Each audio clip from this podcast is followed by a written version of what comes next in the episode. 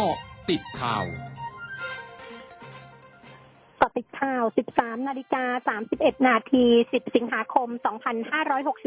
2564นายแพทย์สุภกิจสิริลักษ์อธิบดีกรมวิทยาศาสตร์การแพทย์เผยถึงการเฝ้าระวังการระบาดและกลายพันธุ์ของเชื้อโควิด -19 ในประเทศไทยว่า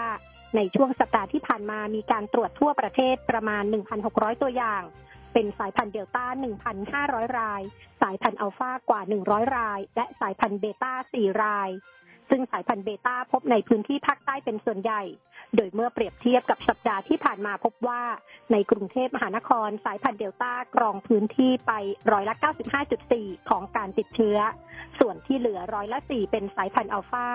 ขณะที่ต่างจังหวัดสายพันธุ์เดลต้าแบ่งสัดส่วนไปร้อยละ 83.2 สายพันธุ์อัลฟ่าร้อยละ 16 และสายพันธุ์เบต้าอีกเล็กน้อยทำให้ภาพรวมของประเทศไทยในวันนี้กว่าร้อยละ 92 เป็นสายพันธุ์เดลต้า ซึ่งขณะนี้อาจจะสรุปได้ว่าผลพบ สายพันธุ์เดลต้าระบาดครบทุกจังหวัดในประเทศไทยแล้ว กรณีที่บุคคลพยายามไปตรวจภูมิคุ้มกันหลังการฉีดวัคซีน แล้วนำมาบอกต่อว่าหลังตรวจภูมิแล้ว ขึ้นมาจำนวนหลักพันหรือบางคนขึ้นน้อย จึงอยากจะขอย้ำว่าการตรวจภูมิในลักษณะนั้นไม่ได้บอกอะไร ไม่คุ้มที่จะไปตรวจ เพราะการตรวจเป็นการขึ้นของภูมิโดยภาพรวม ซึ่งไม่ได้บอกว่าภูมินั้นจะสามารถจัดการกับเชื้อโควิด -19 ได้ ศูนย์บริหารสถานการณ์โควิด -19 หรือ ศบค. รายงานสถานการณ์การแพร่ระบาดของโรคโควิด -19 วันนี้ พบคลัสเตอร์ใหม่ 9 คลัสเตอร์ใน 5 จังหวัด ได้แก่โรงงานไก่แช่แข็ง โรงงานเซรามิก บริษัทอุปกรณ์ความปลอดภัย จังหวัดสมุทรสาครร โรงงานบรรจุภัณฑ์พลาสติก จังหวัดสมุทรปราการ บริษัทกระดาษแข็ง บริษัทเครื่องปรับอากาศ จังหวัดชนบุรี โรงงานขนมขบเคี้ยวบริษัทอุปกรณ์การแพทย์จังหวัดพระนครศรีอยุธยา และบริษัทเคมีพันจังหวัดลบบุรี นายแพทย์ระวีมาชมาดลหัวหน้าพักพลังธรรมใหม่โพสเฟซบุ๊กระบุ ส่งจดหมายไปถึงพลเอกประยุทธ์จันโอชานายกรัฐมนตรี และนายอนุทินชาญวิรากูล รัฐมนตรีว่าการกระทรวงสาธารณสุข เพื่อขอให้พิจารณาเบิกจ่ายเงินเพิ่มพิเศษสำหรับบุคลากรสาธารณสุข ในตำแหน่งพนักงานกระทรวงสาธารณสุข และลูกจ้างชั่วคราวประมาณ170,000คน ซึ่งไม่ได้รับเงินเพิ่มพิเศษ เช่นเดียวกับข้าราชการ พนักงานราชการ และลูกจ้างประจำสังกัดกระทรวงสาธารณสุข ทั้งที่ปฏิบัติหน้าที่เหมือนกัน ซึ่งจะใช้งบประมาณในส่วนดังกล่าวประมาณ 1,200 ล้านบาทเท่านั้น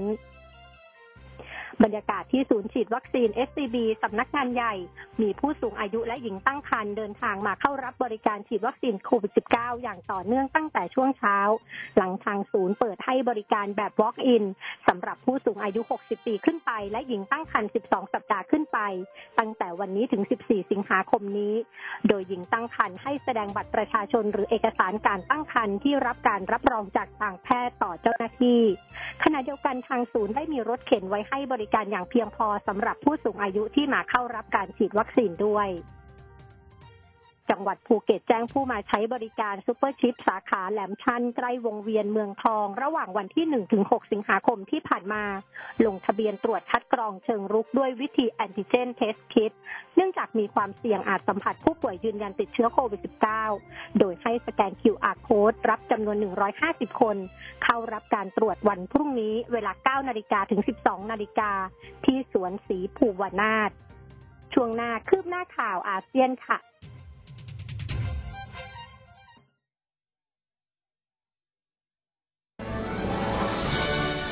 ร้อยจุดห้าคืบหน้าอาเซียน รัฐมนตรีกระทรวงสาธารณาสุขกัมพูชาส่งหนังสือแจ้งไปยังผู้บริหารหน่วยงานสาธารณาสุขท้องถิ่นทั่วกัมพูชาวันนี้ระบุว่าไม่อนุญาตให้ผู้ติดเชื้อไวรัสโควิด -19 สายพันธุ์เดลต้า รักษาอาการป่วยที่บ้าน ไม่ว่าจะเป็นผู้ติดเชื้อภายในประเทศ หรือผู้ที่มาจากต่างประเทศก็ตามนอกจากนี้หนังสือของรัฐมนตรีกระทรวงสาธารณาสุขกัมพูชาระบุว่า ผู้ติดเชื้อสายพันธุ์เดลต้าต้องเข้ารับการรักษาอย่างน้อย 21 วัน ทั้งในสถานที่ที่กำหนดให้เป็นศูนย์รักษาโควิด -19 และโรงพยาบาล อีกทั้งเมื่อออกจากโรงพยาบาลแล้วต้องกักตัวที่บ้านต่ออีก 14 วันกระทรวงสาธารณาสุขของสปปลาว ร้องขอรัฐบาลในการจัดสรรงบประมาณเพื่อจะซื้อวัคซีนโควิด -19 เพิ่มในปี 2565 เนื่องจากการได้รับวัคซีนฟรีผ่านโครงการโควัคจะสิ้นสุดในปี 2564 ขณะที่ข้อมูลจากกระทรวงสาธารณาสุขของสปปลาวระบุว่า ขณะนี้มีประชากรในสปปลาว1,274,476 คน ที่รับการฉีดวัคซีนเข็มแรก และ1,111,696 คน ที่รับการฉีดวัคซีนเข็มที่สองทั้งหมดคือเกาะติดข่าวในช่วงนี้ไทยดัญญางานสถินรายงานค่ะ